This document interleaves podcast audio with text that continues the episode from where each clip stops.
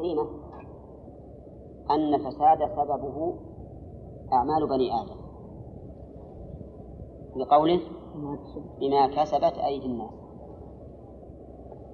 ويدل لهذا أيضا قوله تعالى ولو أن أهل القرى آمنوا واتقوا لفتحنا عليهم بركات من السماء والأرض ولكن كذبوا فأخذناهم بما كانوا يكسبون. ومن فوائد الآية الكريمة إثبات العلل والأسباب. إثبات العلل والأسباب وأن أفعال الله عز وجل معللة لا بد لها من علة من أين تؤخذ؟ من قوله بما كسبت. من قوله بما كسبت. ولا شك أن أفعال الله تعالى وأحكامه معللة لأن من, من, من أسمائه الحكيم. ومن ومن أسباب ومن فوائد الآية الكريمة أن الناس لا يعاقبون إلا بأسبابهم. لقوله بما كسبت أيدي الناس. فيتفرع على ذلك أن من أراد أن ترفع عنه العقوبة فليتب إلى الله. فإن التوبة من أسباب رفع العقوبة وجلب المثوبة. ولهذا قال هود لقومه وأن استغفروا ربكم ثم توبوا إليه. يرسل السماء عليكم مدرارا ويزدكم قوة إلى قوتكم. وقال نوح لقومه فقلت استغفروا ربكم إنه كان غفارا. يرسل السماء عليكم مدرارا ويمددكم بأموال وبنين ويجعل لكم جنات ويجعل لكم أنهارا ومن فوائد الآية الكريمة أن الجزاء من جنس العمل وبقدر العمل. لقوله ليذيقهم بعض الذي عملوا. ومن فوائد الآية الكريمة بيان سعة رحمة الله وأن رحمته سبقت غضبه. لقوله بعض الذي عمل. ولو أن الغضب كان بقدر الرحمة لكان الله يذيقنا كل الذي عملنا. ولو كان غالبا للرحمة لكان يذيقنا أكثر مما علمنا مما عملنا. أولا فالأمور ثلاثة الآن. إذاقة البعض أو المثل أو الأكثر. المثل أو الأكثر ممتنع. وإنما يذيق الله تعالى البعض. لأنه ثبت في الحديث الصحيح إن الله تعالى كتب كتابا عنده فوق العرش إن رحمتي سبقت غضبي. ولولا هذا لكان لكان الله تعالى يؤاخذ الناس بما عملوا. ومن فوائد الآية الكريمة أن العقوبات قد تكون سببا للرجوع إلى الله. من أين؟ لعلهم يرجعون. كما أنها قد تكون بالعكس. قد تكون سببا للازدياد في العتو والنفور والعياذ بالله. يدل على ذلك قوله تعالى ومن الناس من يعبد الله على حرف فإن أصابه خير اطمأن به وإن أصابته فتنة انقلب على وجهه. انقلب على وجهه خسر الدنيا والآخرة. والجمع بين هذه الآية والتي نحن نفسر أن أن يقال إن العقوبات على سبيل العموم مفيدة لكن على سبيل الخصوص قد لا تفيد. لأن الله قال ومن الناس من يعبد الله. من الناس. نعم. على أن قوله إن أصابته فتنة يحتمل أن تكون المراد المراد أن يراد بها فتنة الدين. بحيث ما يكون عنده مقاومة فيقع في الهاوي والعياذ بالله. لكن الأظهر أنه عام ونبلوكم بالشر والخير فتنة. ثم قال تعالى قل سيروا في الأرض فانظروا كيف كان عاقبة الذين من قبل كان أكثرهم مشركين. في هذه الآية الكريمة الأمر بالاعتبار بما جرى للسابقين.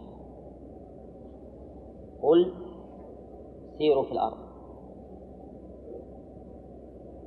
وفيه من فوائد الآية أنه ينبغي للإنسان أن يقرأ كتب التاريخ الماضية للاعتبار للاعتبار ولكن كما نعلم جميعا كتب التاريخ بعضها مزيف ليس على حقيقته فمصدر التاريخ في الأمم السابقة ما أخبر الله به ورسوله. قال الله تعالى في سورة إبراهيم ألم يأتكم نبأ ألم يأتهم نبأ الذين من قبلهم قوم نوح وعاد وثمود والذين من بعدهم قوم إبراهيم والذين من بعدهم لا يعلمهم والذين من بعدهم لا يعلمهم إلا الله. فنفى أن يكون لأحد علم بهم إلا الله. إذا من أين نأخذ أخبارهم؟ ما دام ما يعلمه إلا الله نأخذها من الله إما من الكتاب أو من السنة.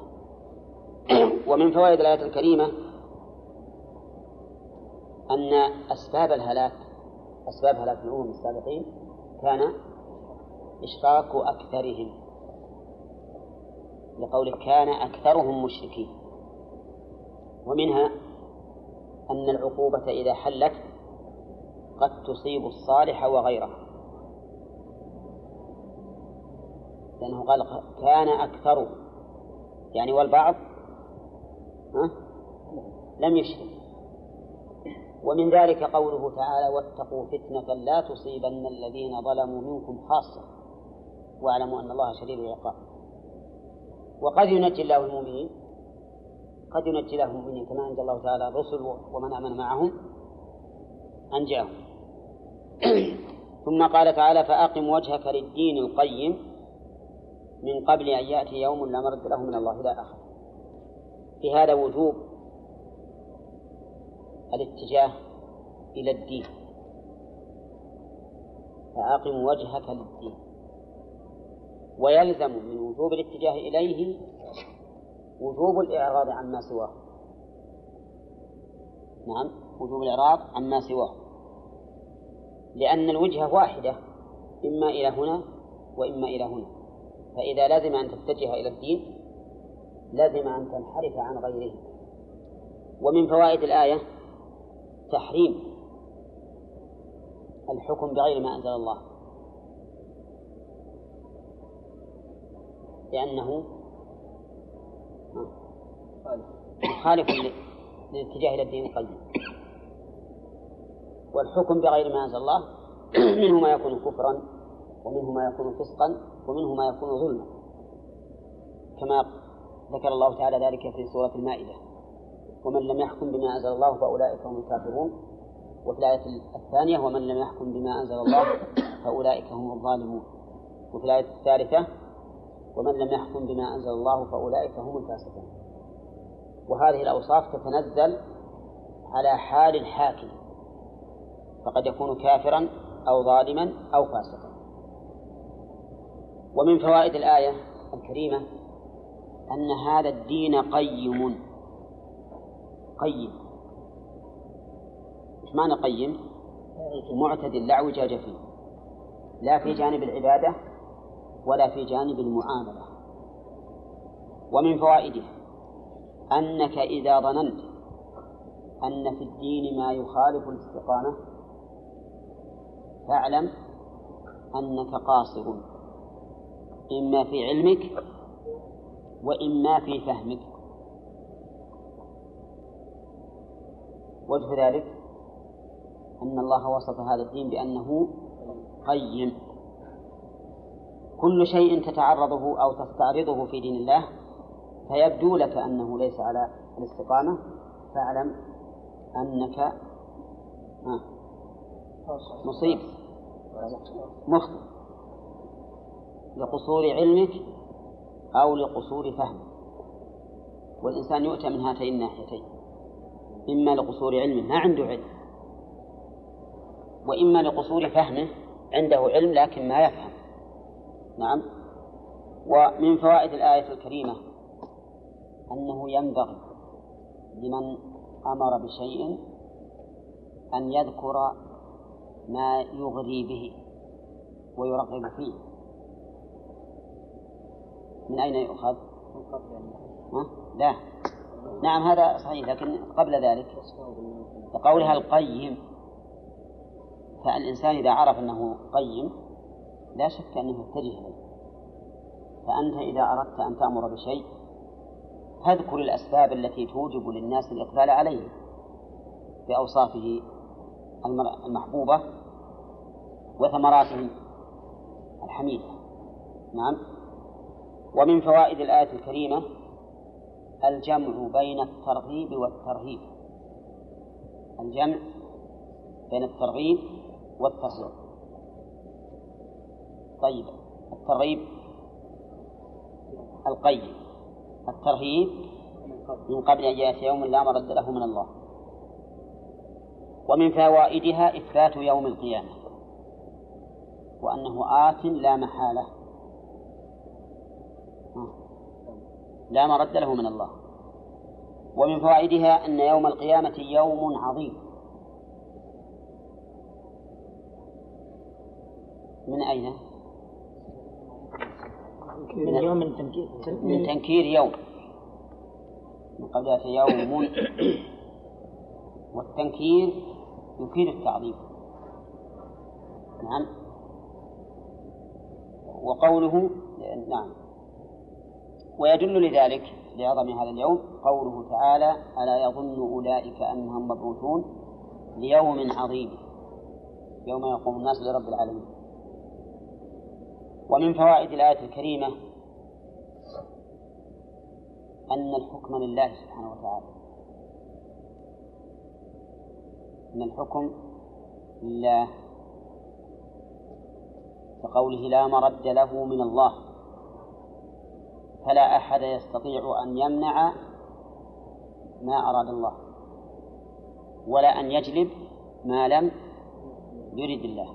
أبدا. اللهم لا مانع لما أعطيت ولا معطي لما منعت ولا ينفع ذا الجد منك الجد. ومن فوائد الآية الكريمة أن الناس يوم القيامة ينقسمون ويتفرقون لقوله يومئذ يصدعون. فيه في الآية الأولى أول ما أخذنا بما كسبت أيدي الناس فيها دليل على بطلان مذهب الجبرية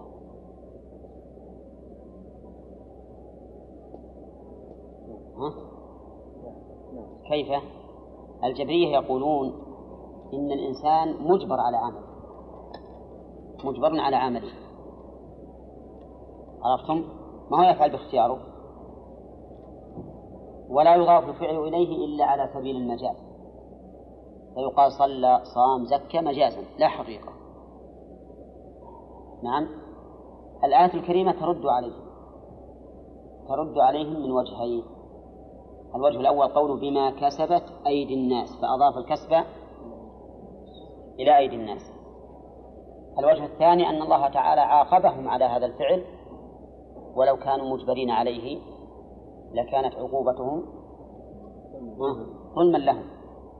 كيف يعاقبون؟ على ما ليس باختيارهم. ففيها رد من وجهين. وجه لفظي وهو إضافة الكسب إلى أيديهم وجه معنوي وهو أنه يلزم من عقوبتهم على ذلك لو كانوا مجبرين. أن يكون الله تعالى ظالما لهم. والله تعالى ليس بظلام للعبيد. وكذلك أيضا يؤخذ من من قوله بعض الذي عملوا عملوا أضاف العمل إليه. نبدأ بالدرس الجديد الآن. قال الله تعالى من كفر فعليه كفره. يقول المؤلف وبال كفره وهو النار. هذا كالتفصيل لقوله تعالى يصدعون. لأنهم يصدعون يتفرقون بحسب أعمالهم. فقوله من كفر هذه نشوف الإعراب. من كفر من شرطية. وفعل الشرط كفر. وجوابه جملة فعليه كفره. وقول فعليه كفره جملة خبرية. مكونة من مبتدأ وخبر. المبتدأ قوله كفره والخبر قوله فعليه مقدم. وفائدة تقييم الحصر. ومن عمل صالحا فلأنفسهم يمهدون. مثلها شرطية. وجواب الشرط قوله فلأنفسهم يمهدون. وقدم المعمول وهو لأنفسهم يمهدون للحصر وهي فائدة معنوية. ولمراعاة الفواصل وهي فائدة لفظية. لأنه لو قال فيمهدون لأنفسهم استقام الكلام. لكنه قدم لهاتين الفائدتين. يقول الله عز وجل من كفر فعليه كفره. نعم. يعني أي إنسان يكفر فإن وبال كفره عليه. لا يضر إلا نفسه. ويكون على غيره ولا لا؟ لا يكون على غيره إلا أن يكون ذلك الغير سببا فيه. فإن كان سببا فيه صار عليه مثل وزره. قال الله تعالى ليحملوا أوزارهم كاملة يوم القيامة. ها؟ ومن أوزار الذين يضلونهم بغير علم. ألا ساء ما يزرون. وقال تعالى ولا يحملن أثقالهم وأثقالا مع أثقالهم. وثبت عن النبي عليه الصلاة والسلام أن من سن سنة سيئة فعليه وزرها ووزر من عمل بها إلى يوم القيامة. فإذا قيل هل هذا يناقض الآية؟ من كفر فعليه كفر الجواب لا يناقضها. لأنه إذا كان هو السبب فإن ذلك من عمله. إن ذلك من عمله. لكن صورة المسألة مختلفة. أنه عمل غيره وعمل نفسه. إنما حقيقة الأمر أن الدال على على الكفر فاعل لما يؤثر عليه. قال ومن عمل صالحا فلأنفسهم يمهدون يوطئون منازلهم في الجنة.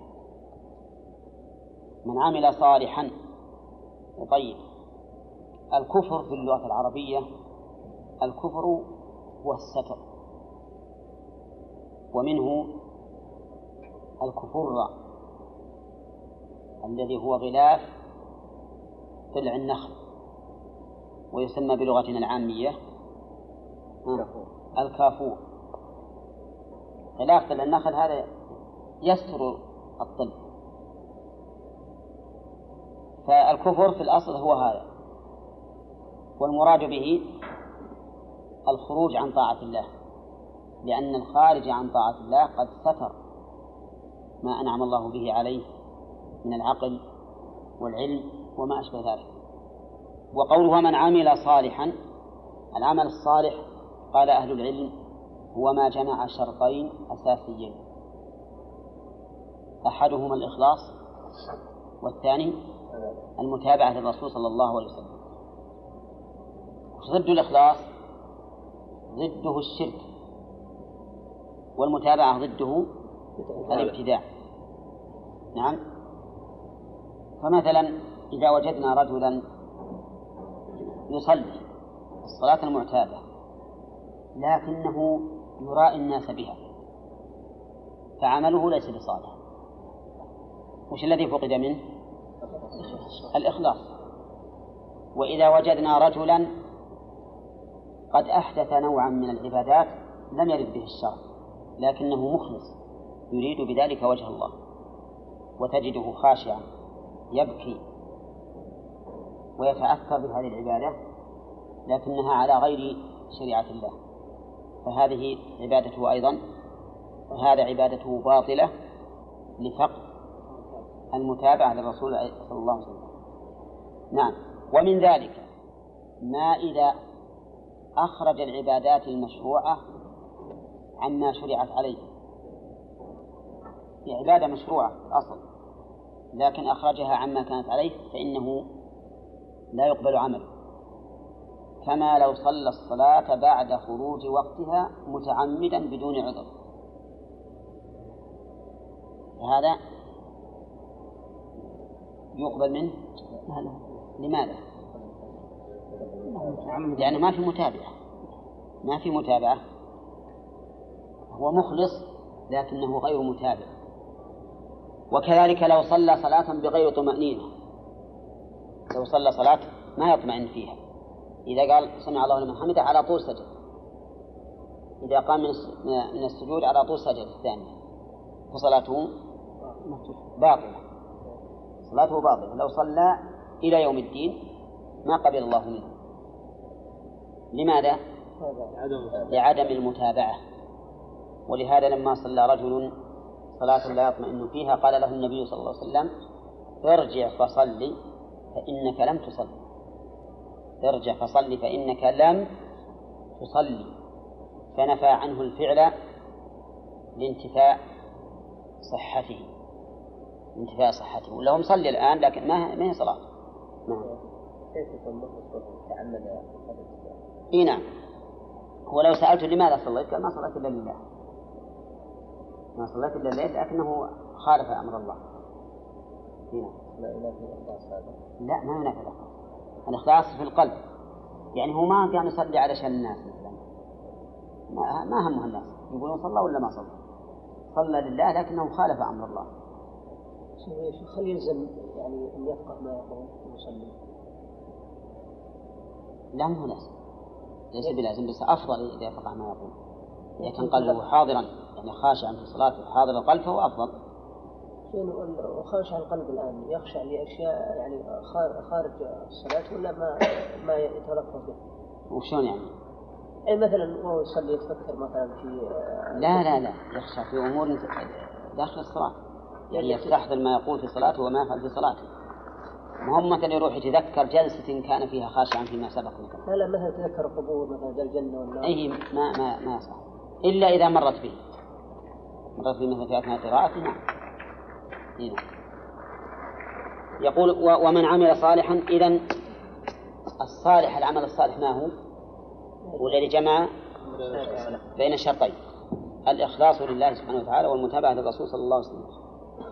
فلأنفسهم يمهدون. المهد والتمهيد بمعنى التوطئة ومنه قولهم هذا طريق ممهد. يعني موطأ محسن لأجل أن تطأه الأقدام. فمعنى يمهدون أي يحسنون الشيء حتى يكون موطئا لهم. وذلك لأن الذين يعملون صالحا يتوصلون بعملهم الصالح إلى دخول الجنة فيسهل لهم الطريق الذي يوصلهم إليها. وقول فلأنفسهم يمهدون تقديم المعمول يفيد الحصر. فإذا قال قائل هل هذا ينافي ما ثبت في الحديث من أن من سن سنة حسنة في الإسلام فله أجرها وأجر من عمل بها إلى يوم القيامة؟ نقول لا لا ينافيه لأن الذين يعملون حسنة يسنون حسنات عملوا ولا لا؟ عملوا فتوبعوا على ذلك. فالأجر الذي حصل لهم من اتباع غيرهم لهم هو في الحقيقة من فعلهم. قال الله تعالى ليجزي الذين آمنوا وعملوا الصالحات من فضله. قال متعلق ليصدعون. دائما نشوف العلماء إذا جاء ظرف أو جار مجرور يقول متعلق بكذا متعلق. وش معنى متعلق؟ يعني أن هذا هو الذي عمل فيه لأن الجار والمجرور والظرف بمنزلة المفعول به. والمفعول به لا بد له من عامل يعمل به. فإذا قالوا متعلق بكذا يعني أن هذا هو الذي عمل فيه. ولا بد لكل جار أو ظرف لا بد له من متعلق. لا بد للجار من التعلق بفعل أو معناه نحو مرتقب. فإذا معنى قوله متعلق يصدعون أن العامل في كلمة ليجزي قوله يصدعون. وهذا رأي المؤلف. نعم ويحتمل أن يكون متعلقا بقوله يأتي. من قبل أن يأتي يوم لا مرد له من الله ليجزي الذين آمنوا وعملوا الصالحات. لأن التصدع في الحقيقة هو نفس الجزاء فكيف يكون الشيء علة لنفسه؟ هذا ما يبعد كلام المؤلف كلام المؤلف. لكن إذا قيل يأتي هذا اليوم لأجل المجازات صار المعنى مستقيما واضحا. نعم مستقيما واضحا. فإذا قلنا إن هذه إن هذا اللام ليجزي لأن اللام حرف جر. اللام حرف جر. إذا قلنا إنها متعلقة بيأتي فهو أوضح من قولنا إنها متعلقة يصدعون لأن نفس التصدع والتفريغ إلى الجنة وإلى النار هو نفس الجزاء. وقال بعض العلماء بعض المعربين إنه خبر لمبتدأ محذوف فهو متعلق بمحذوف خبرا لمبتدأ محذوف. والتقدير ذلك ليجزي ذلك ليجزي.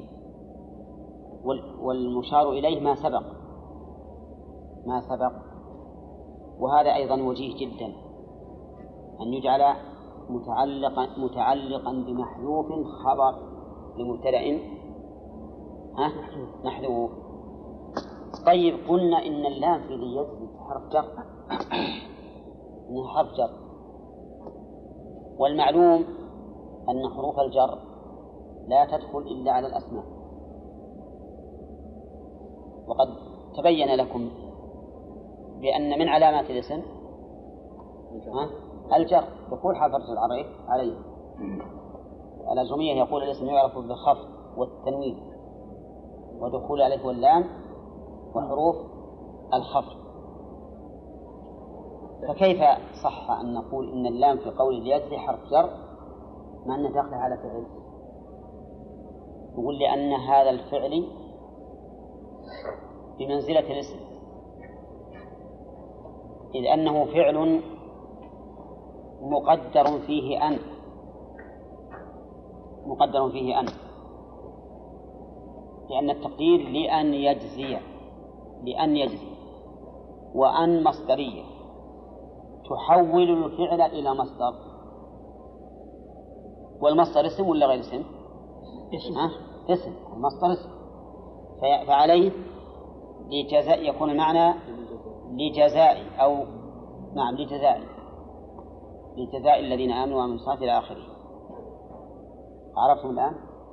فإذا دخلت اللام لام التعليل على الفعل فإنه يقدر بينها وبين الفعل أن المصدرية لأن يجزي.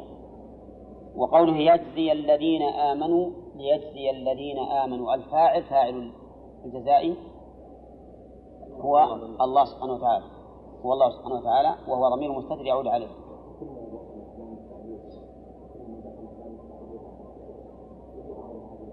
إي نعم. منصوب بأن مضمرة بعد الله. ليج ها؟ واللام جارة لما بعدها باعتبار أن الفعل سيكون مصدرا. لكن هي نفسها إيه هي نفسها حرف الجر. يعني هي نفسها لام التعليل التي تنصب الفعل المضارع. هي نفسها لام التعليل التي ينصب الفعل المضارع بأن بعدها على رأي البصريين. ويسمى لام التعليل ما أحسن نقسمهم هذا حرف ولا حرف ثاني؟ هذا يدخل على الأسماء ولا على أيها لا لا سلامة. لا. اللام هي واحدة. اللام واحد. ولام التعليل كما تدخل على الأسماء تدخل على الفعل تدخل على الأسماء. فلو قلت جئت لإكرامك فهي لام التعليل. وجئت لأكرمك هي لام التعليل. وقول ليجزي الذين آمنوا الجزاء بمعنى المكافأة. المكافأة.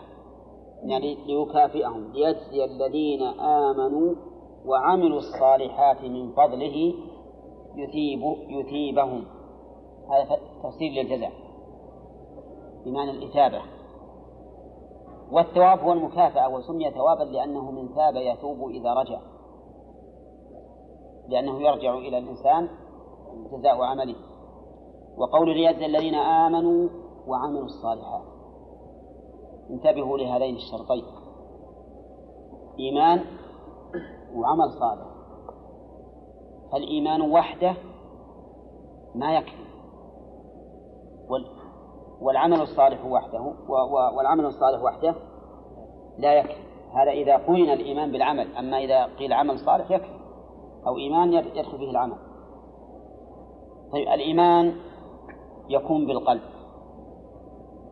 فمن لا إيمان في قلبه لو عمل من الصالحات ما عمل لم ينفعه. المنافق يذكر الله ويصلي وينفق. ولا لا؟ وربما يخرج في الجهاد. ينفع عمله؟ لماذا؟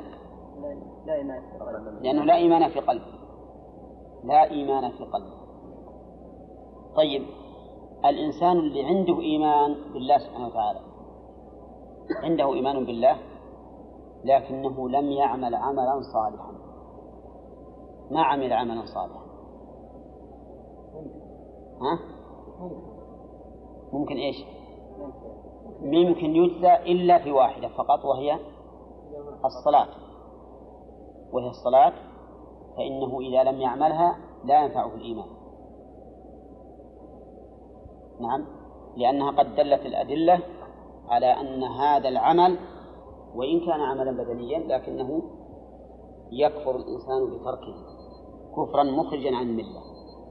أما غير غير الصلاة من الأعمال فقد قال عبد الله بن شقيق كان أصحاب النبي صلى الله عليه وسلم لا يرون شيئا من الأعمال تركوه كفر إلا؟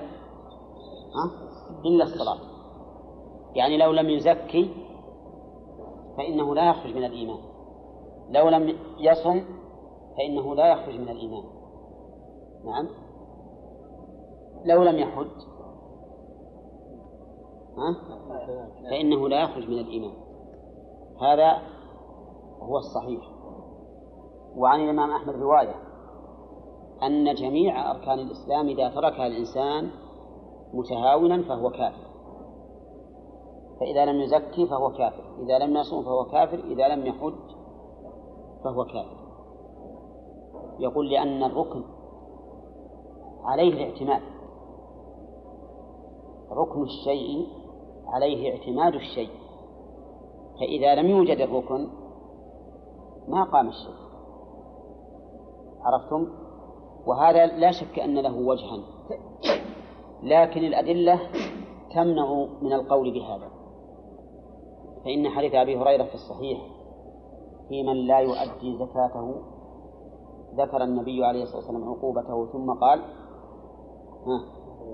ثم يرى سبيله إما إلى الجنة وإما إلى النار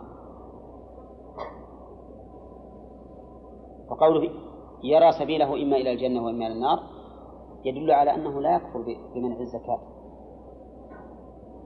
ها؟ وش وجهه؟ لأنه لو كان ك... لو كفر بذلك ما صار ما صار له سبيل إلى الجنة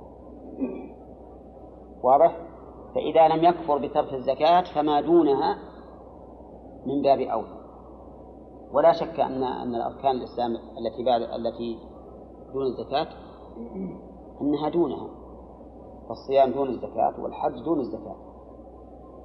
فإن قال قائل ما تقولون في قوله تعالى ولله على الناس حج البيت من استطاع إليه سبيلا ومن كفر. فإن الله غني على فإن ظاهره من كفر فلم يحج. فإن الله غني عن العالمين. فالجواب أن أن يراد أن يقال المراد بالكفر هنا سوى الكفر الأكبر. يعني كفر دون كفر. ولهذا ما قال ومن لم يحج فهو الكافر. أو ترك الحج هو الكفر. كما قال في الصلاة.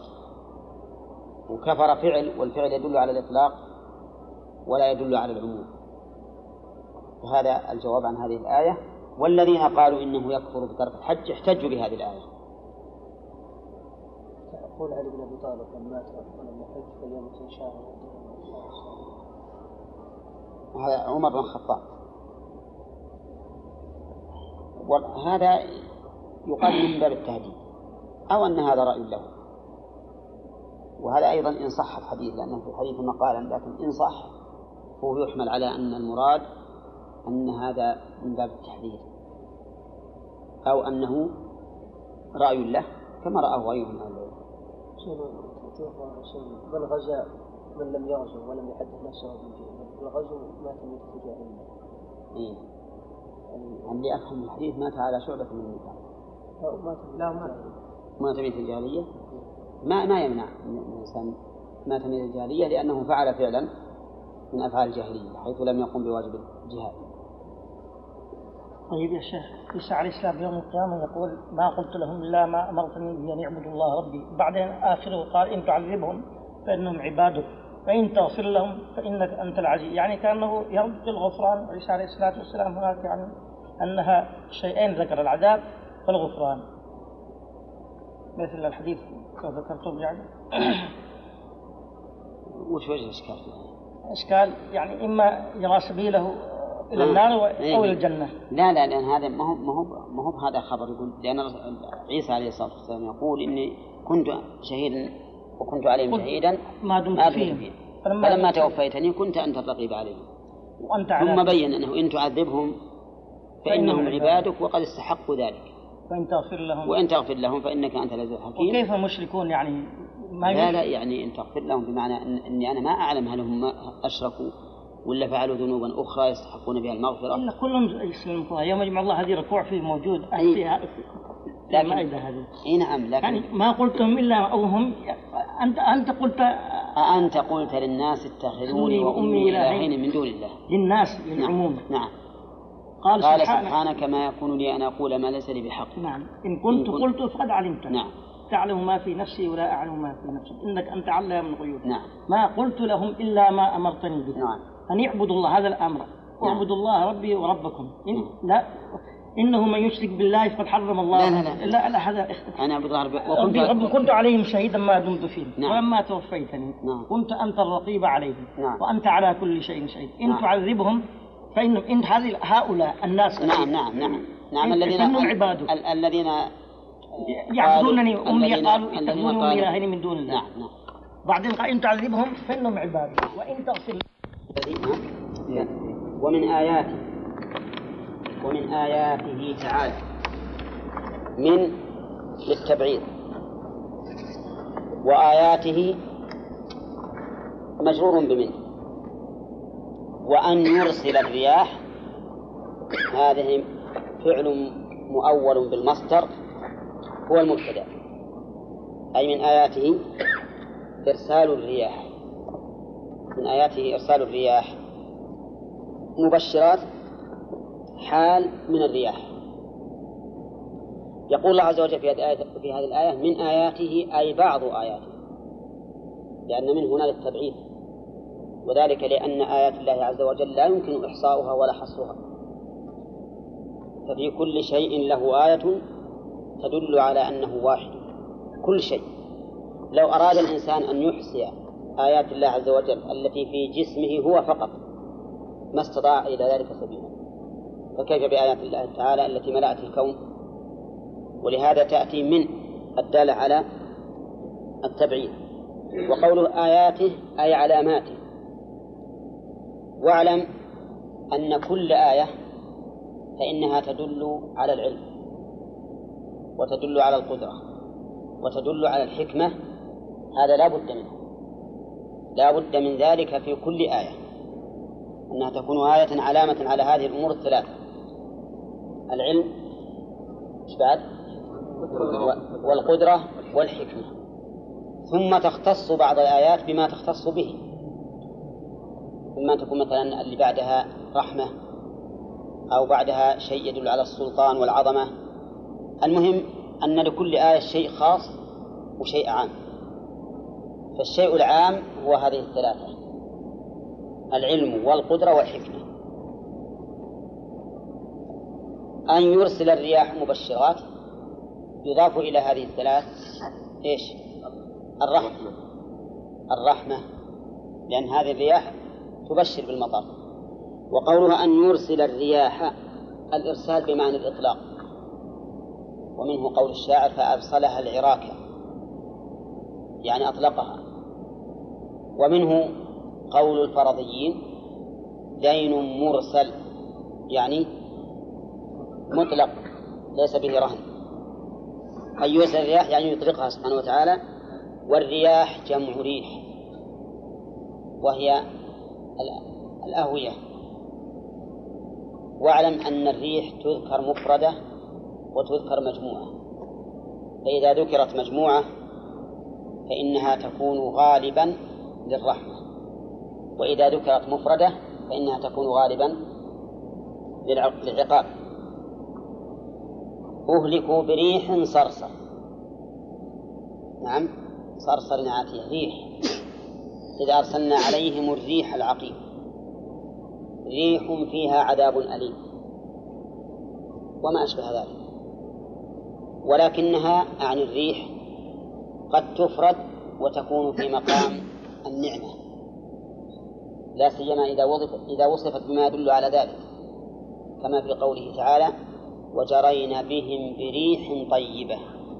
بريح طيبة. هنا الريح عقوبة ولا ولا نعمة؟ نعمة وإنما كانت نعمة لأنها وصفت طيبة وأيضا بالنسبة للسفن هل الأولى اختلاف الرياح أو اتحاد الريح؟ ها؟ اتحاده لأن إذا اختلفت اختلف سير السفينة فيما سبق لما كانت السفن شراعية هنا الرياح في مقام النعمة ولهذا كمل.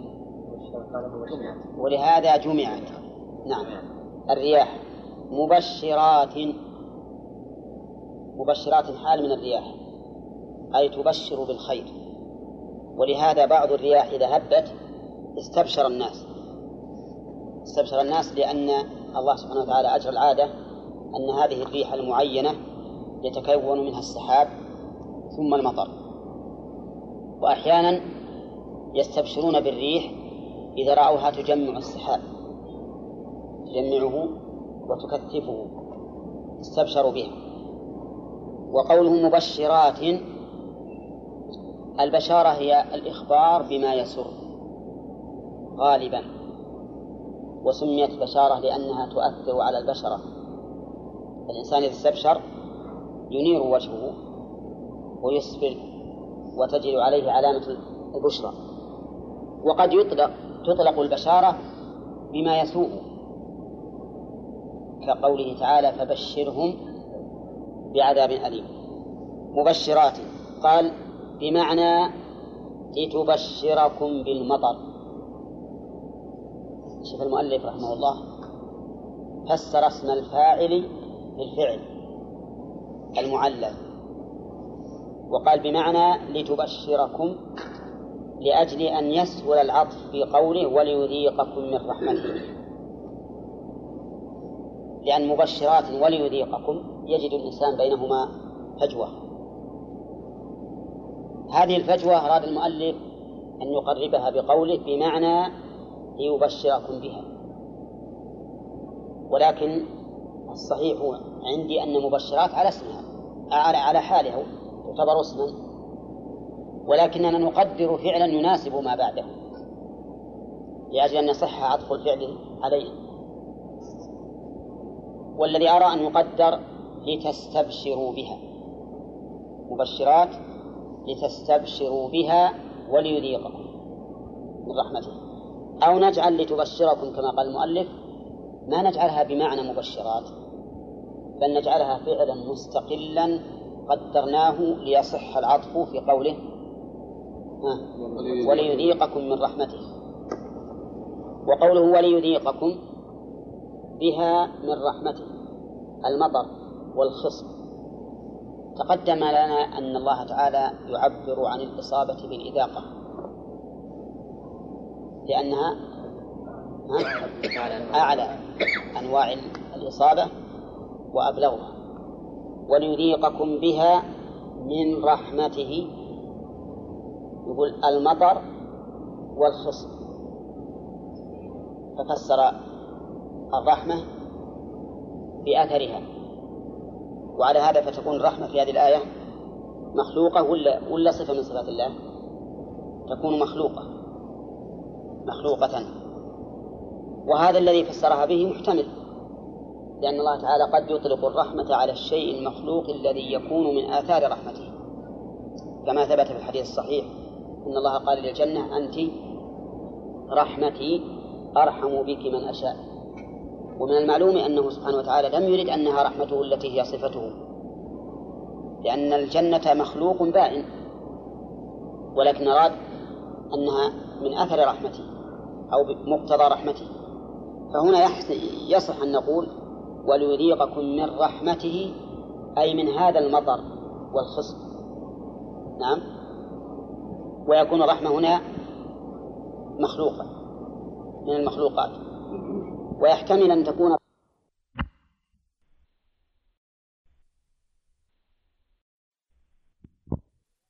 وإن جعلناها الصفة فهي للابتداء. يعني ليذيقكم نعمة صادرة من هذه الرحمة. ولتجري الفلك السفن بها بأمره ولإرادته ولتبتغوا من فضله تطلبوا من فضله الرزق بالتجارة في البحر ولعلكم تشكرون. قوله ولتجري الفلك يقول السفن بها. بها الضمير يعود على الرياح. والله تعالى يرسل الرياح لتسير بها المياه في أجواء السماء. وهو السحاب ويرسل الرياح لتسير بها السفن في البحار. وكل من السحاب ومن السفن يحمل نعما كثيرة. السفن ماذا تحمل؟ تحمل الأرزاق والأناسي والحيوان وغيرها. والسحب تحمل الماء الذي هو مادة الحياة. أفرأيتم الماء الذي تشربون؟ أأنتم أنزلتموه من المزن أم نحن المنزلون ففي الرياح إذن فائدتان. تسير السحب في أجواء السماء وتسيير السفن في أجواء البحار. وقولها الفلك واحد ولا ولا جماعة؟ ها؟ تصلح. تصلح لهذا ولهذا. الفلك تصلح للجمع وللمفرد. أولى تصلح في القرآن موجود. هات مثالا لها للمفرد. يلا عبد الفلك مواصغة هذه للجماعة. هذه للجماعة. نعم وهذه تجري أصبر. يا شيخ. ها؟ أصبر. نعم أنا أفكر. ونبقى تفكير والفلك التي تجري هذا ولكن مفرد الجماعة يصلح غير الفلك التي تجري في البحر طيب صحيح. هذا تجري جاه هذا مفرد. هذا مفرد. هي التي ما قال اللاتي والفلك التي تجري في البحر. ما قال اللاتي نعم. واصنع الفلك لا. نعم. في قصة عليه السلام ويصنع الفلك هذا اللي الفلك أي نعم. على كل حال المثال اللي ذكر أيضا صحيح؟ حتى إذا كنتم في الفلك وجرين بهم بريح طيبة. هذا جمع ولا مفرد؟ جمع في الفلك وجرين. ما قال في الفلك وجرى؟ نعم. مفرد يا شيخ الفلك المشحون. نعم. نعم. وترى الفلك فيه مواخر أيضا جمع. على كل حال الفلك صالح للمفرد وللجماعة. نعم. ذكر الفقهاء كلمة ذكرتها لكم سابقا. فقالوا إن الأحدب ينوي الركوع بقلبه. الأحدب. نعم. ما ما هو قائم حتى يركع؟ ينوي بقلبه قال بعض الفقهاء فهو فهو شبيه في اللغة العربية شبيه للفلك في اللغة العربية. يعني انحناء هذا الأحدب شبيه بالفلك في اللغة العربية. ما يعرف إلا بالنية. نعم. فالفلك صالح للمفرد وللجماعة ولا يعرف إلا بالنية أو القرينة. هذا المسكين اللي أحدث في حال الركوع وش ما, ما الذي يعلمنا أنه راكع أو غير راكع؟ فركوعه وقيامه سواء. نعم. هذه يمكن يستدل بها على ما ذكر عن الكسائي يقول إن الإنسان إذا أتقن شيئا من العلم أمكنه أن يفهم غيره من العلوم. وذكروا قصة أنه كان هو وأبو يوسف عند الرشيد. أحد خلفاء بني العباس. وأنهم تناظروا في مسألة. فقال له أبو يوسف يقول للكسائي ما رأيك لو سجد لو سهى الإنسان في سجود السهو؟ لو سهى في سجود السهو. هل نحوك يعلم يعلمك بحكم هذه المسألة؟ قال نعم إذا سهى في سجود السهو فإنه لا يسجد. قال أين القاعدة في نحوك؟ قال عندنا قاعدة في النحو إن المصغر لا يصغر. نعم. فاستدل بأن سجود السهو يعني صلاة مصغرة. فإذا سهى فيه ما عاد يصغر مرة ثانية يمكن هذه واقعها أو غير واقعها الله أعلم. ذكروها نعم. يقول الله الذي يرسل الرياح. ولتجري الفلك بأمره قال بإرادته.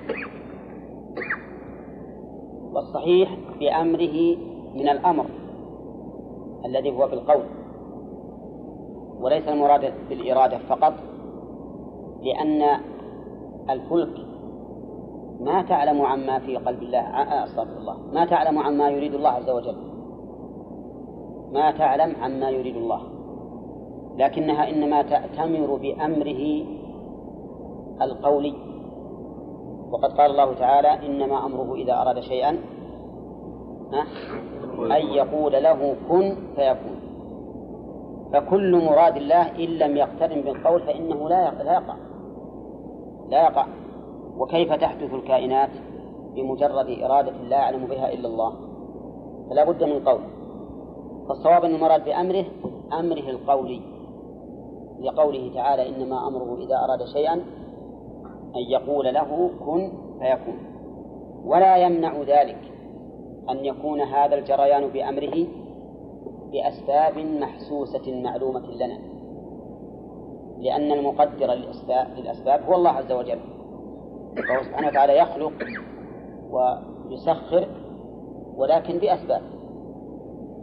ولتجري بأمره ولتبتغوا من فضله. كل هذا مما خلقه الله عز وجل لهذه الحكم العظيمة. ولتبتغوا تطلبوا من فضله الرزق بالتجارة في البحر. وهو كذلك. وكم من أناس كانت تجارتهم في البحار. ينقلون الأرزاق من جهة إلى جهة بواسطة هذه السفن. لولا هذه السفن لكان من المتعذر أن تنتقل الأرزاق من الجهة التي خلف البحر إلى الجهة الأخرى. ولكن الله عز وجل جعل هذه السفن لأجل أن تنقل هذه الأرزاق والنعم. ولتبتغوا من فضله ولعلكم تشكرون هذه النعم يا أهل مكة فتوحدونه ولعلكم تشكرون لعل هذه معناها التعليق. تشكرون. الشكر هو القيام بطاعة المنعم ويكون باللسان وبالقلب وبالجوارح. تبالغ يعني الشكر يكون باللسان والقلب والجوارح وهو القيام بطاعة المنعم. فأما الشكر بالقلب فأن يؤمن الإنسان بأن هذه النعمة من الله عز وجل هو الذي أمده بها وهو الذي يسرها له. وهو الذي جلبها إليه هذا بالقلب. وباللسان الشكر باللسان أن يحمد الله عليها فإن هذا من شكر النعمة. وأن يتحدث بها اعترافا لله بالفضل لا افتخارا بها على غيره. وأما الشكر بالجوارح فأن يقوم لله تعالى بالعمل البدني من صلاة وزكاة وصيام وحج وغيرها. ولهذا يقول الشاعر أفادتكم النعماء مني ثلاثة. يدي ولساني والضمير المحجبة. فيدي الجوارح ولساني القول والضمير المحجب. القلب. ما هي الواسطة بين الحمد والشكر. أو النسبة بين الحمد والشكر. يقول الحمد أعم من حيث السبب. والشكر أعم من حيث التعلق. لأن الحمد يكون باللسان. ويكون على النعم وعلى كمال صفات المحمود. أفهمتم؟ يعني أنه يحمد المحمود على نعمه وإحسانه على الحامد وعلى كمال صفاته. وأما. وأما في المتعلق فإنه يتعلق باللسان خاصة. الحمد. يكون باللسان فقط. وربما يكون بالقلب أيضا بأن يعتقد الإنسان كمال هذا المحمود لكنه لا يسمى حمد اللغة إلا باللسان. وأما الشكر فهو أخص من الحمد باعتبار سببه. وأعم باعتبار متعلقه كيف أخص باعتبار سببه؟ لأن سببه النعمة فقط. الإنعام على الشاكر. هذا السبب. نعم. وإلا لو كان الإنسان المحمود من أكمل الناس وهو ما أعطاك شيء هل تشكره ولا لا؟ ما تشكر الشكر يكون على النعم فهو أخص من حيث السبب. ويكون بالقلب واللسان والجوارح فهو من حيث المتعلق. أعم إذا النسبة بينهما العموم والخصوص الوجهي. العموم والخصوص الوجهي. نعم. ولعلكم تشكرون. طيب الشكر قلنا هو القيام بطاعة المنعم صح. هذا بالمعنى العام. لكن شكر النعمة الخاصة يكون بالقيام بوظيفتها من الطاعة. شكر النعمة الخاصة يكون بالقيام بوظيفتها الخاصة. مثلا شكر الله شكر الإنسان ربه على العلم.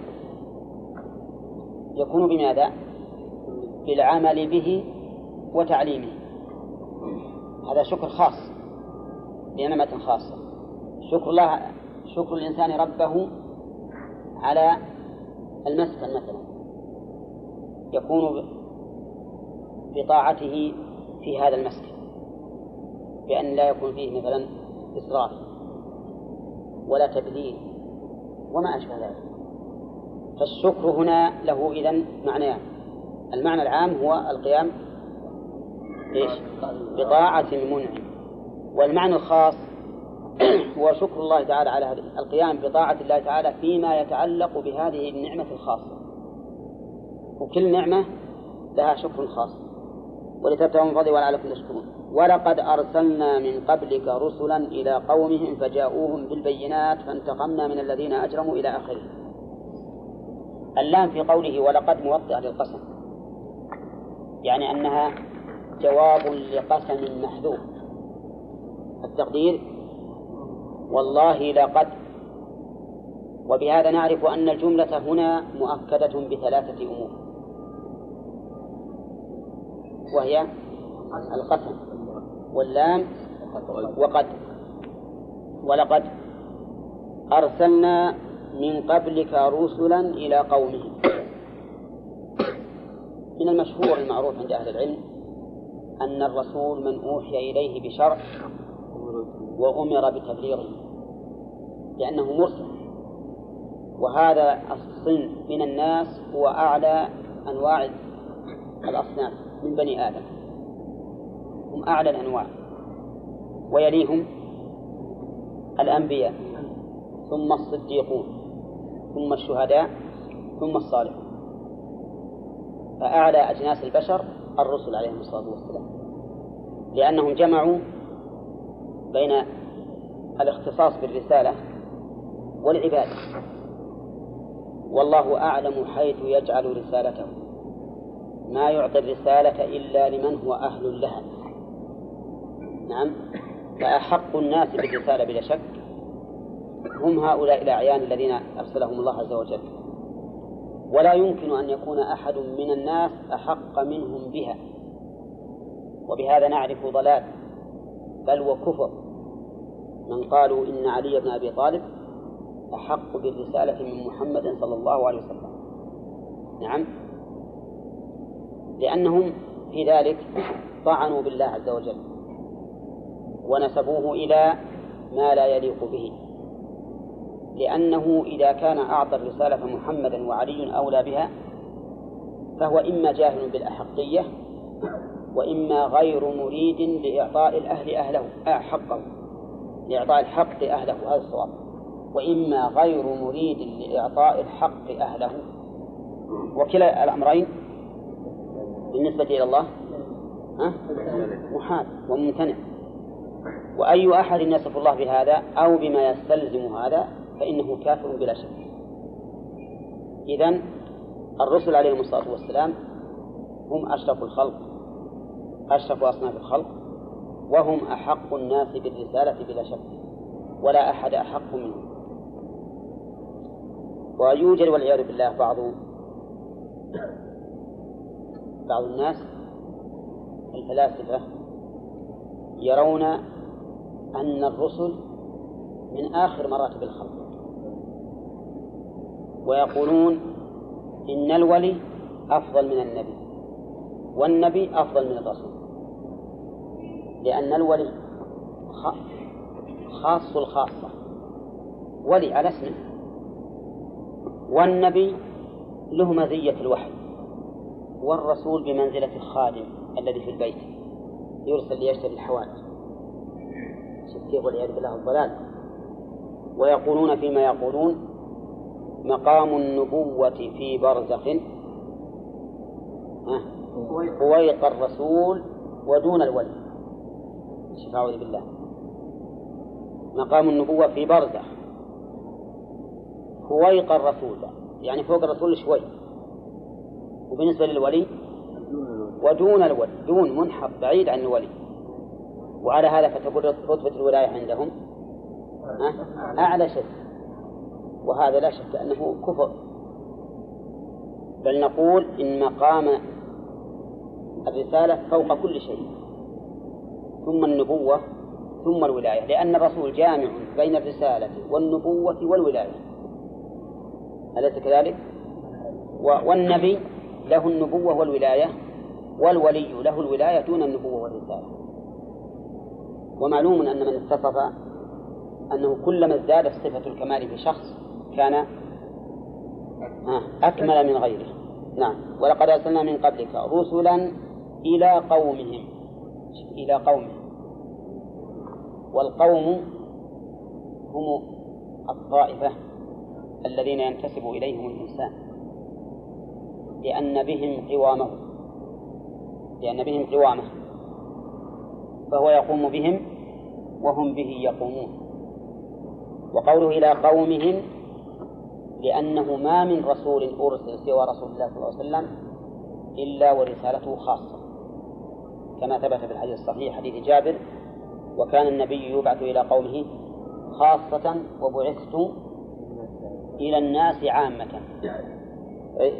إلى قومهم فجاءوهم الفاعل للرسل والمفعول للقوم فجاءوهم بالبينات بالحجج الواضحات على صدقهم على صدقهم في رسالتهم إليهم فكذبوه قوله بالبينات. هل المراد البينات معلوم أنها الواضحات البينات الواضحات لكن هل المراد بالبينات هنا ما يبين صدق رسالتهم؟ فيكون المراد بها المعجزات التي أيدوا بها. أو المراد بالبينات أي بالشرائع البينات الظاهرة التي كل من استقرأها عرف أنها من عند الله. أو المراد الأمران؟ ها؟ المراد الأمران. فالرسل أتوا بالآيات البينات التي تؤيدهم وتدل على صدقهم وأتوا أيضا بالبينات بالشرائع البينة الظاهرة التي يعلم أنها من عند الله عز وجل. نعم. فالباء إذن في قوله بالبينات تكون للمصاحبة. يعني أرسلوا رسالة مصحوبة بالبينات. نعم. أو للاختصاص على القول بأن المراد بالبينات الشرائع. وهذا من حكمة الله عز وجل ورحمته. أن الله ما أرسل رسولا إلا أيده بآية. من حكمته ورحمته. لأنه لو جاء الرسول بدون آية إلى الناس وقال أنا رسول الله. بدون آية. يقبلون ولا لا؟ من طبيعة البشر ألا يقبل. من طبيعة البشر ألا يقبل حتى يعرف. كما أنه لو جاء واحد للناس وقال أنا ترى أنا عالم. عندي علم بالشرع. استفتوني تبون أي شيء تستفتوني أفتيكم يطيعون ولا لا؟ أبدا ما ما يطيعون. حتى يمتحنوه ويسألونه. نعم. فكيف عاد بالذي يدعي أنه يوحى إليه؟ ما يقبل إلا إذا جاء بآية. فهذا من حكمة الله. من رحمته أيضا لئلا يعاقب أحدا بذنب بدون حجة. لأنه لو أرسل الرسل بدون آيات. وكذبهم الأمم. نعم. لكانوا معذورين بالتكذيب لعدم وجود الآية. وقد لا يعذرون لأنهم يجب عليهم أن يستسلموا. لكن من رحمته أنه جعل معهم آيات بينات. ليطمئن الناس إليهم ويؤمنوا بهم عن عن اقتناع. وقوله ولقد أرسلنا من قبلك رسلا لقومهم من قبلك رسلا. ربما يستفاد من كلمة من قبلك إلى أنه لا رسول بعده كما سنذكره إن شاء الله تعالى في الفوائد. ونناقش هذه الفائدة. فجاءوهم بالبينات فانتقمنا من الذين أجرموا. فانتقمنا الانتقام هو الأخذ بالعقوبة. الانتقام هو الأخذ بالعقوبة. وهذا من فعل الله وليس من أسمائه. ولهذا الحديث الذي فيه سياق الأسماء الحسنى وهي مدرجة ما صحت عن الرسول صلى الله عليه وسلم فيها أن من أسمائه المنتقم. وليس كذلك ليس من أسمائه بل هو من من أوصافه وأفعاله. ولهذا ما جاء مطلقا قال إنا من المجرمين منتقمون. إنا من المجرمين فهو فعل. وقول فانتقمنا من الذين أجرموا. ما هو الإجرام؟ لا. الإجرام وش معناه؟ الإجرام فعل الجرم. والجرم كل ما يكون سببا في الإثم فهو جرم. والمراد بالإجرام هنا الكفر. وفهم من الآية الكريمة فانتقمنا من الذين أجرموا أن من لم يجرم لم ينتقم منه. ولهذا قال وكان حقا علينا نصر المؤمنين. الله أكبر. كان حقا علينا نصر نصر وش إعرابه؟ اسم ثاني أين خبرها؟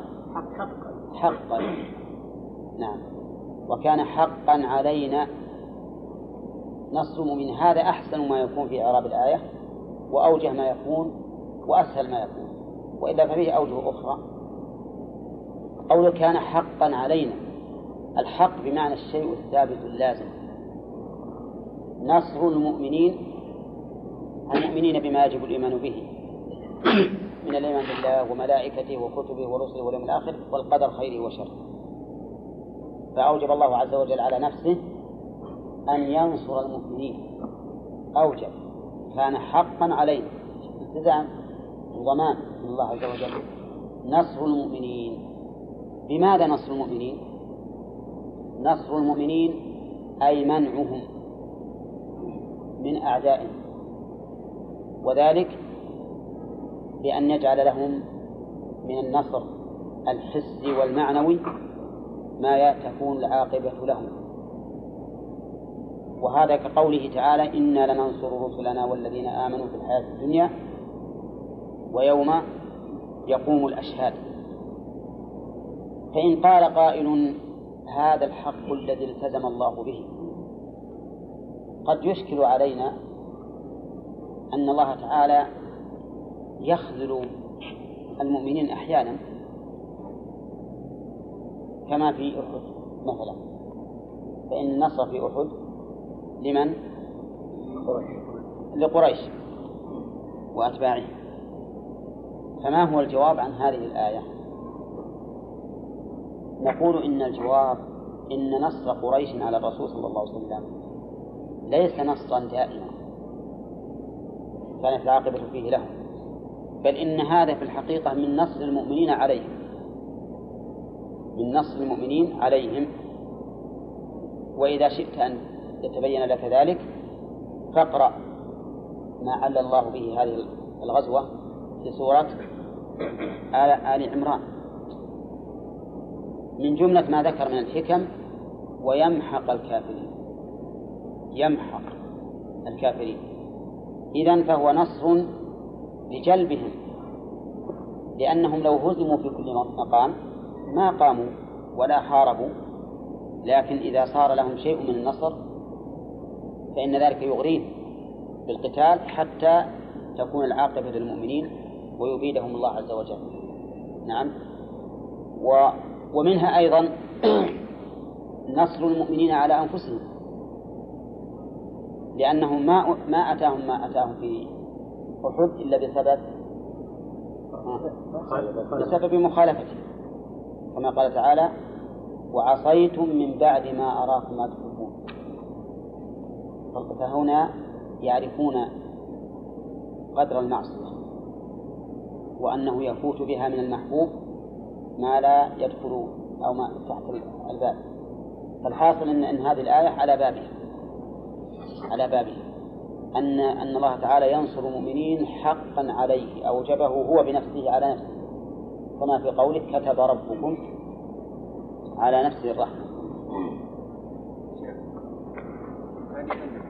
ها؟ النبي من قوله فأقم وجهك من قوله فأقم وجهك كان من كفر فعليه كفره. ومن عمل صالحا فلأنفسهم يمهدون. من فوائد هذه الآية الجمع بين الترغيب والترهيب.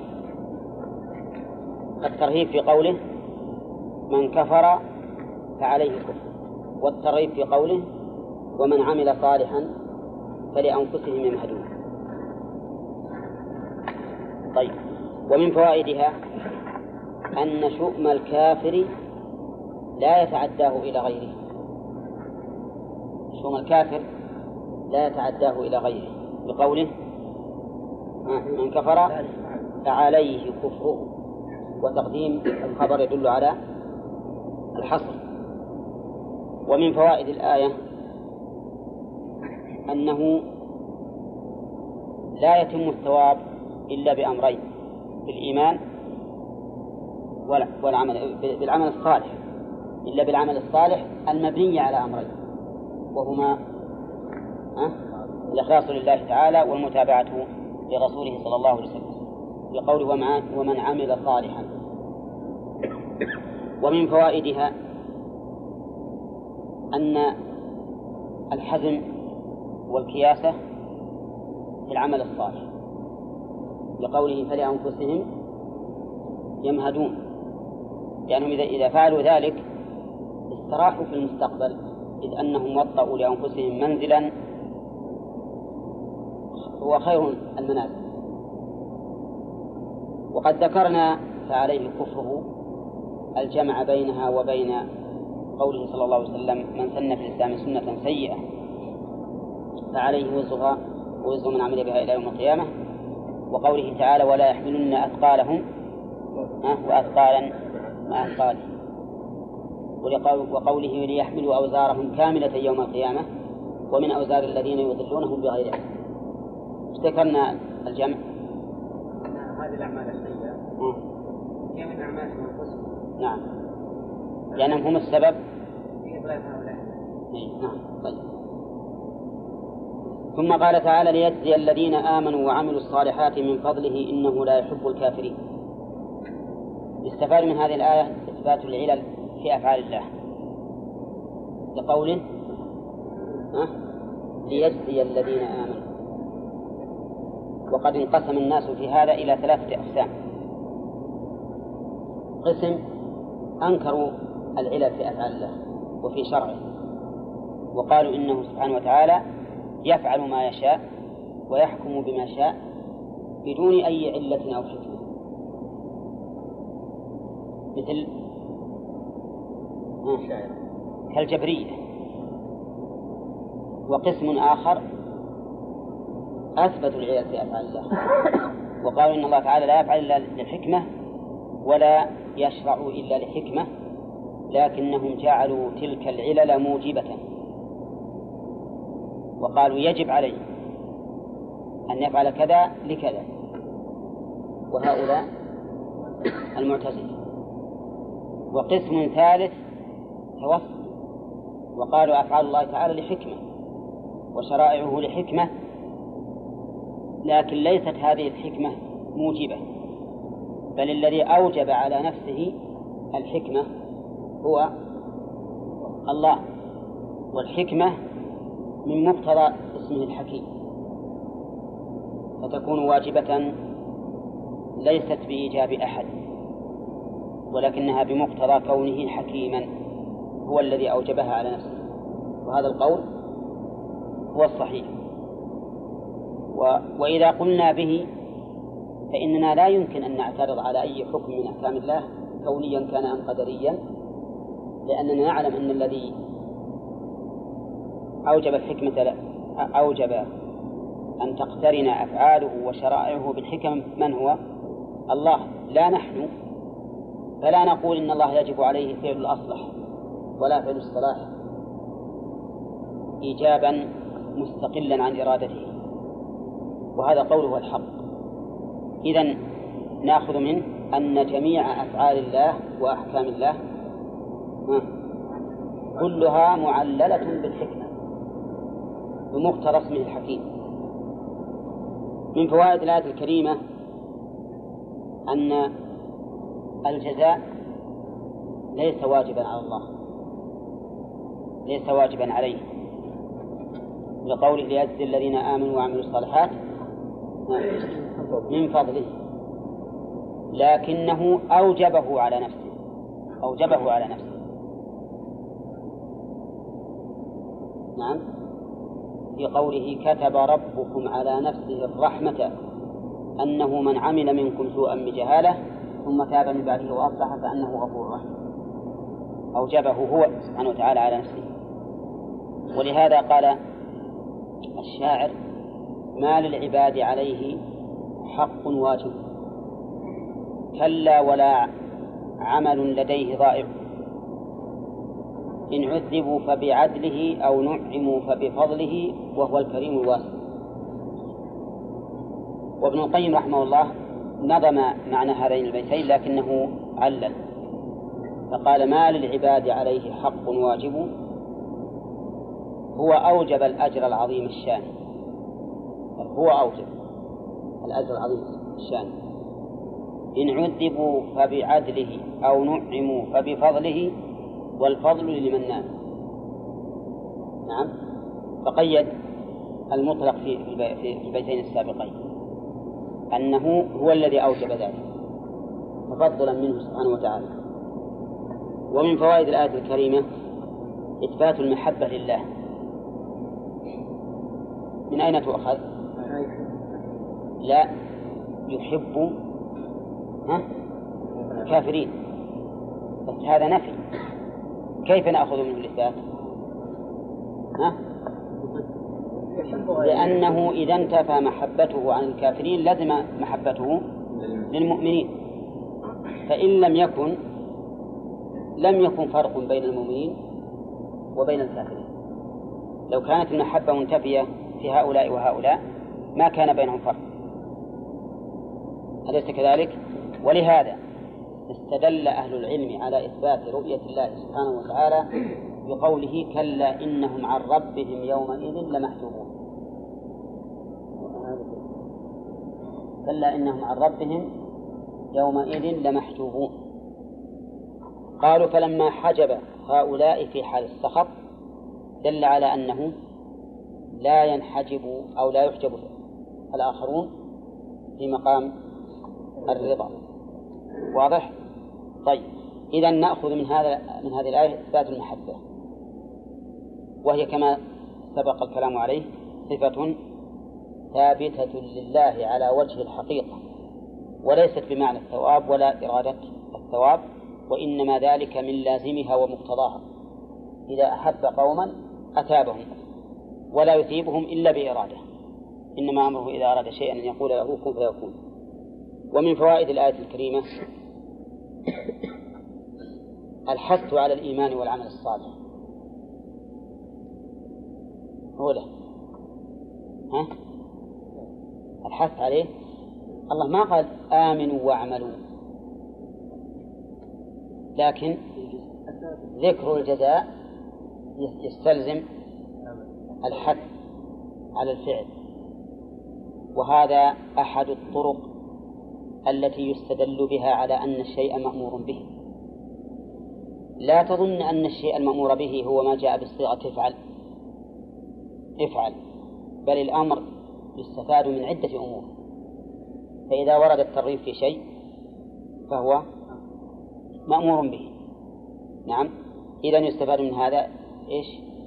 الحث على الإيمان والعمل الصالح. ويستفاد منه من ويستفاد من الآية الكريمة أيضا ذم الكفر. ذم الكفر. من أين يؤخذ؟ ها؟ من قوله إنه لا يحب الكافرين. فإذا نفى الله المحبة عن هؤلاء فإنه يقتضي ذم عملهم. ومنها أن الحكم إذا علق بمشتق وهذه فائدة أصولية إذا علق الحكم بمشتق فهو دليل على أنه علة الحكم إذا علق الحكم بمشتق فهو دليل على أن ذلك المشتق هو علة الحكم مثلا لا يحب الكافرين لماذا؟ لكفرهم ها؟ لكفرهم الحكم هنا علق على وصف. نعم.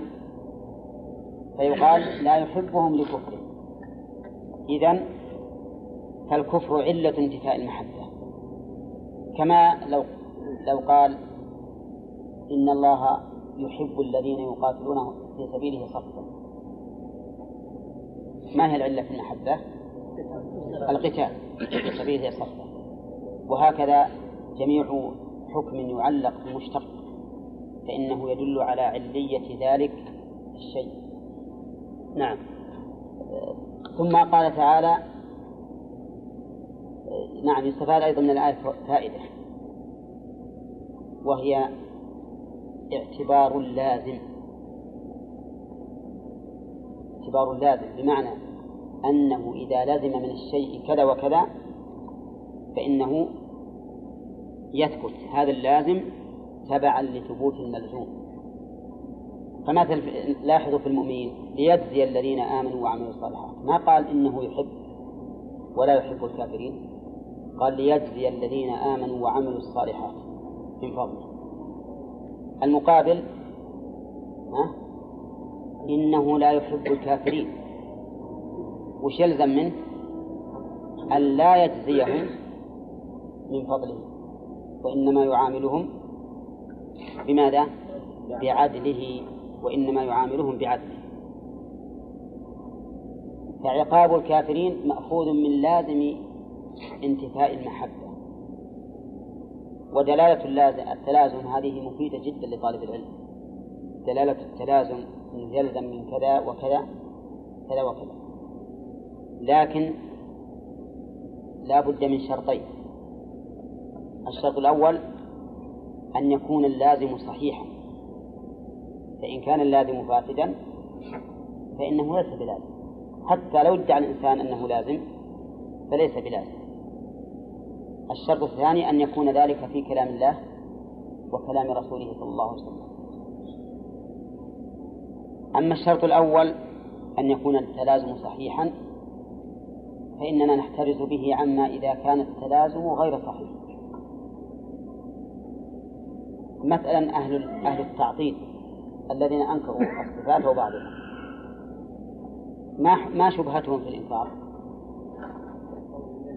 قالوا إنه يلزم التمثيل يلزم التمثيل فهل هذا اللازم صحيح؟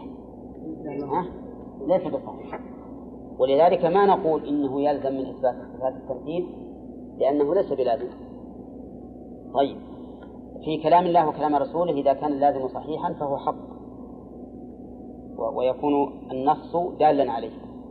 لكن في كلام غيره لا يكون اللازم قولا لصاحب القول الملزوم. ولهذا العلماء عندهم ترجمة لهذه المسألة. هل لازم القول قول أو ليس بقول؟ نعم. منهم من قال إن لازم القول ليس بقول. ومنهم من قال إن لازم القول قول. والصحيح أن لازم القول في كتاب الله وسنة رسوله صلى الله عليه وسلم قول لكن بشرط أن يكون اللازم صحيحا. لماذا يكون قولا؟ لأن الله عز وجل يعلم ما يترتب على كلامه من اللوازم. وإذا لم ينفها الله دل ذلك على ثبوتها لكن الإنسان البشر الإنسان البشر هل يعلم ما يلزم على قوله؟ أحيانا يقول الإنسان قولا يظنه صوابا ويكون هذا القول يلزم منه أمور, أمور فاسدة. يلزم منه لزوما صحيحا حقيقيا أمور فاسدة. لو نبه القائل لها ماذا يصنع؟ لرجع عن قوله. لرجع عن قوله. فلذلك نقول إن لازم القول في غير كتاب الله وسنة رسوله ليس بقول. صحيح أنه يستدل به على بطلان القول لكن ما يقال إنه قول فلان. نعم؟ فالحاصل أن هذه مسألة ينبغي التنبه لها. وإنما نقول بذلك لأن الإنسان بشر لا يحيط بما يستلزمه كلامه. من اللوازم الصحيحة أو اللوازم الباطلة. وكثير الآن نشوف كثيرا ما يأمر الإنسان بشيء أو ينهى عن شيء في أولاده. ثم إذا فعلوه لازم أن علم أنه يستلزم مفسدة. فيرجع عنه. هذا اللازم هل كان عالما به من قبل؟ لو كان عالما ما أمرهم وكثيرا ما ينهاهم عن شيء ثم إذا تركوه رأى في ذلك مفسدة فلزم مفسدة ما كان يعلم بها حين النهي فتجده يرجع. لا لازم القول في كتاب الله وسنة رسوله قول لكن بشرط أن يكون التلازم صحيحا. أما في غيره فليس كذلك ليس بقول. نعم. ثم قال تعالى ومن آياته أن يرسل الرياح مبشرات وليذيقكم من رحمته ولتجري الفلك بأمره ولتبتغوا من فضله ولعلكم تشكرون. من فوائد هذه الآية الكريمة أن هناك علامات ودلالات على وجود الخالق وعلى علمه. بعد؟ وقدرته وحكمته. أولى. هذه الآيات هذه الآيات التي تعرف الله بها لعباده هذه من نعمة الله عليهم أن الله تعالى يريهم آياته ليقوموا بشكره ويعترفوا بفضله. فمن فوائد هذه الآية التي نحن فيها زيادة على الآيات الثلاثة اللي ذكرنا من آياته ثبوت الرحمة. لقوله أن يرسل الرياح مبشرات هذه الرياح لو اجتمع الخلق كلهم على أن ينفخوا بجميع وسائل النفخ هل يستطيعون أن يغطوا بهذا النفخ بلدا واحدا؟ ها؟ أو ما يستطيعون؟ ما يستطيعون. والرب جلت قدرته يغمر ما شاء أن يغمر بهذه الريح التي قد تقلع الأشجار وتهدم الديار. أليس هذا دليل على قدرة الله؟ نعم العظيمة. نعم. وكونها مبشرات فيه إثبات الرحمة. ومن فوائد الآية الكريمة نعمة الله سبحانه وتعالى على العباد بالفلك التي تجري بأمره. لولا أن الله سبحانه وتعالى يسر من الأسباب ما يكون به ذلك ما عرف الناس كيف يتعدون من بر إلى بر بواسطة البحر. ومن فوائد الآية الكريمة أن ظهور الآيات للإنسان سبب لشكر نعمة الله عليه. ها منين ناخذه؟ من قوله ولعلكم تشكرون. ومن فوائدها إثبات العلل والحكم في أفعال الله لقوله ولعل لأنها للتعليم ثم قال تعالى ولقد أرسلنا رسلا من قبلك وجاء ولقد أرسلنا من قبلك رسلا إلى قومهم فجاءوهم بالبينات إلى آخره. يستفاد من هذه الآية الكريمة تسلية الرسول صلى الله عليه وسلم. وتحذير المخالفين له. أولا تسليته بمن سبقه من الرسل. فقد كذبوا وأوذوا فإذا علم أن أحدا شاركه في ذلك هان عليه الأمر. أولا لأن كل إنسان يتسلى بما أصاب غيره بمثله أو بما أصيب به غيره بمثله. ولهذا قال الله عز وجل ولن ينفعكم اليوم إذ ظلمتم أنكم في العذاب مشتركون